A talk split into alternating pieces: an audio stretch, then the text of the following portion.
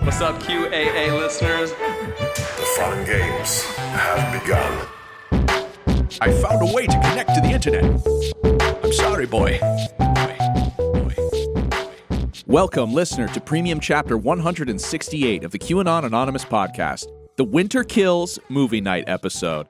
As always, we are your hosts, Jake Rokotansky. Julian Fields, and uh, today we have Matt Chrisman. Hey, hey. there he is. Hello. It's not winter where we are, so I feel like we've messed up because this is clearly a Christmas movie. Yeah, absolutely. Yeah, Die Hard and Winter Kills are the best Christmas movies. Yeah, I uh, I placed a call out on Twitter, and I was like, "What are like some like really pilled movies that maybe we should cover?" And Matt repl- replied with Winter Kills, which I never heard before. Yeah, I mean, and uh, I went and looked at the poster of it, and the poster in and of itself is so melted that I knew I knew that this had been sealed in fate. it is a jewel of of like conspiracy theory thought, but also it's uh, you know like almost like an unserious version of JFK or something. yeah. Well, it's because it has, um, a, a, I think, a fundamentally healthier relationship to the Kennedy assassination than JFK does. Mm-hmm. I mean, JFK is a much better made film. You know, Right. Oliver Stone is, is a genius at making movies, but its attitude toward the uh,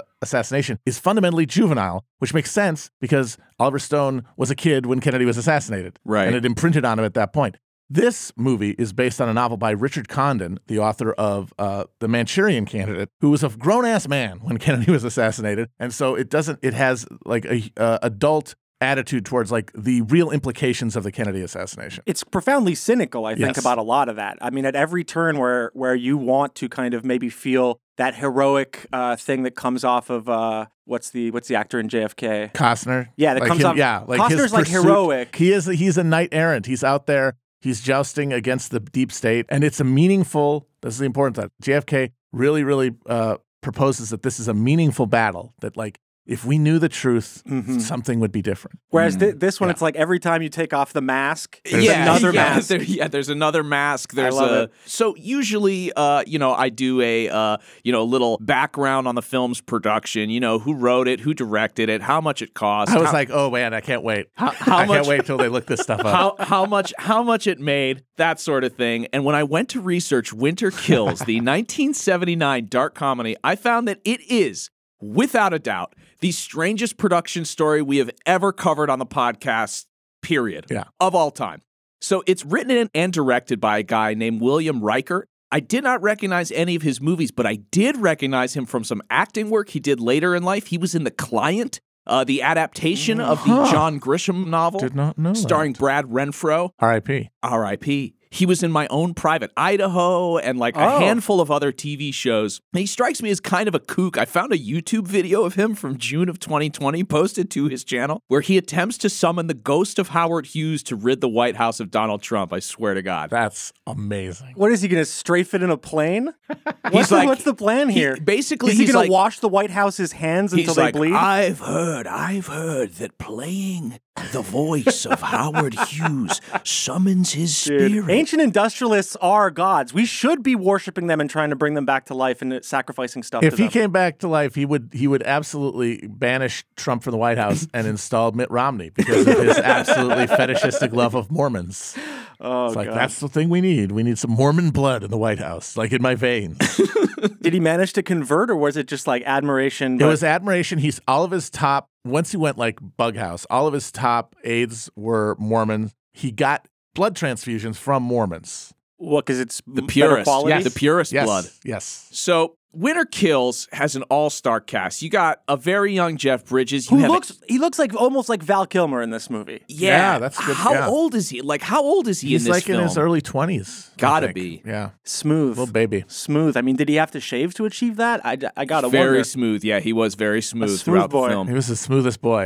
and the curtains are always open. Always open to expose the smoothness. That's not CGI. That's real bridges. That's real. That's a real chest and stomach of a real man. Um, Back when they used to use squibs in the sex scene, you'd, you'd bust and they'd have a little explosion of cum go off.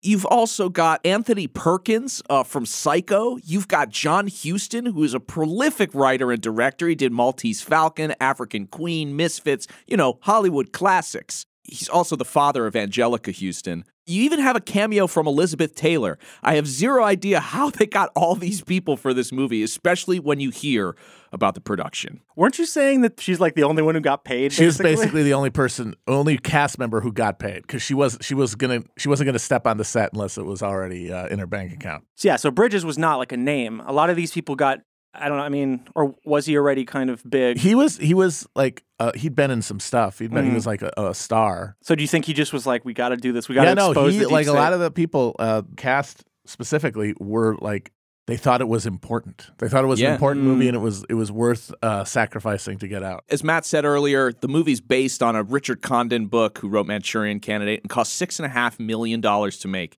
It was produced by Robert Sterling and Leonard Goldberg, who had amassed a fortune as marijuana dealers. Nice. Their previous producing endeavor was bringing the softcore porn series uh, Emmanuel from France to the Oh my United God, are you States. kidding me, dude? Yes. You- there's Sylvia another- Cristal. Yeah. There's Yes. another incredible French connection then, because Maurice Ja- Jarre made the soundtrack to this, and he's the dad of like the legend of how, or, or, like electronic music and, and kind of early dance music. No way. Jean Michel Jarre, who did like Oxygen and all that shit. But apparently his dad got pissed at him and cut him off. And I have to say, the soundtrack was fun. And also going back to the cast, a absolutely baffling and out of this world cameo by Toshiro Mifune. I know. Uh, the cast has said uh, that they got paid for their acting work by going to a hotel room where they would receive envelopes stuffed with small worn bills.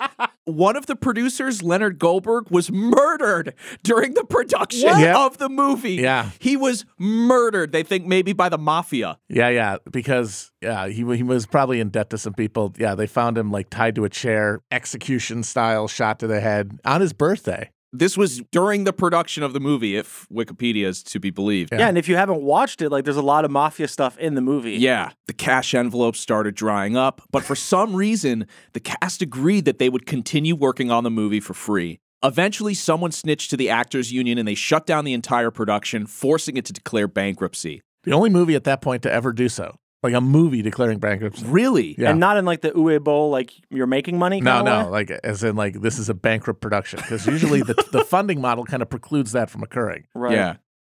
Wow. Shortly thereafter, the other producer, Robert Sterling, was sentenced to 40 years in prison for marijuana smuggling. 40 years for weed. Yeah, but Fuck. he was moving weight. is the I thing. mean, Okay, yeah, okay. these guys these were guys kingpins. were serious. Yeah, they had, flying planes. yeah, yeah. Mm-hmm. They did. They they they they became drug lords.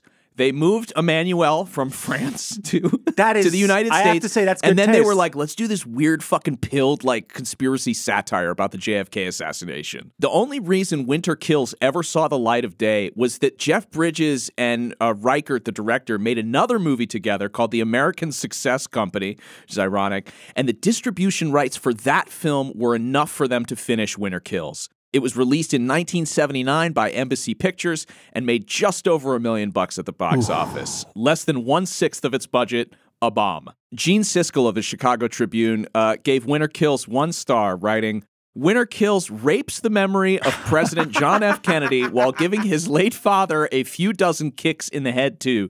It revels in its every degrading scene. One feels a little less clean just having seen this picture. Hell yeah, that's a freaking review. You have been listening to a sample of a premium episode of QAnon Anonymous. We don't run any advertising on the show, and we'd like to keep it that way. For five bucks a month, you'll get access to this episode, a new one each week, and our entire library of premium episodes. So head on over to patreon.com slash QAnon Anonymous and subscribe. Thank you. Thanks. I love you. Jake loves you.